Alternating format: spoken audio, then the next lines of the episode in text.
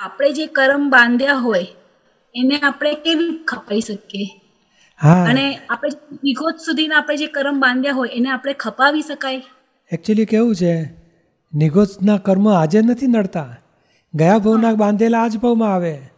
આ ભાવમાં બાંધેલા આવતે ભાવ આવશે. આ જેમ ઓગણીસો ને બે હજાર અઢારનો ચોપડાનો હોય તો બે હજાર ઓગણીસમાં શું આવે? સરવૈયું આવે. થોડો કેશ આવે થોડો માલ આવે. કોઈ ઉઘરાણી બાકી પણ સરવૈયા રૂપે આવે. અને ઓગણીસો બે હજાર ઓગણીસનું બે હજાર વીસમાં સરવૈયો આવે. કેશ સરવૈયું થોડો માલ ઉઘરાણી. આખો બે હજારની સાલથી ધંધો કરતા બધું ના આવે કંઈ. એવું દરેક અવતાર પાછલા અવતારના સરવૈયા રૂપે હોય છે. અને આ અવતારમાં કર્મના ફળ રૂપે ગયા ભાવમાં કારણ બંધાયેલા તેની આખી જિંદગી કર્મના ફળ એક પછી એક આવશે. હવે નવા બીજ શેકી નાખો નવા બીજ ન ઉત્પન્ન થવા દો.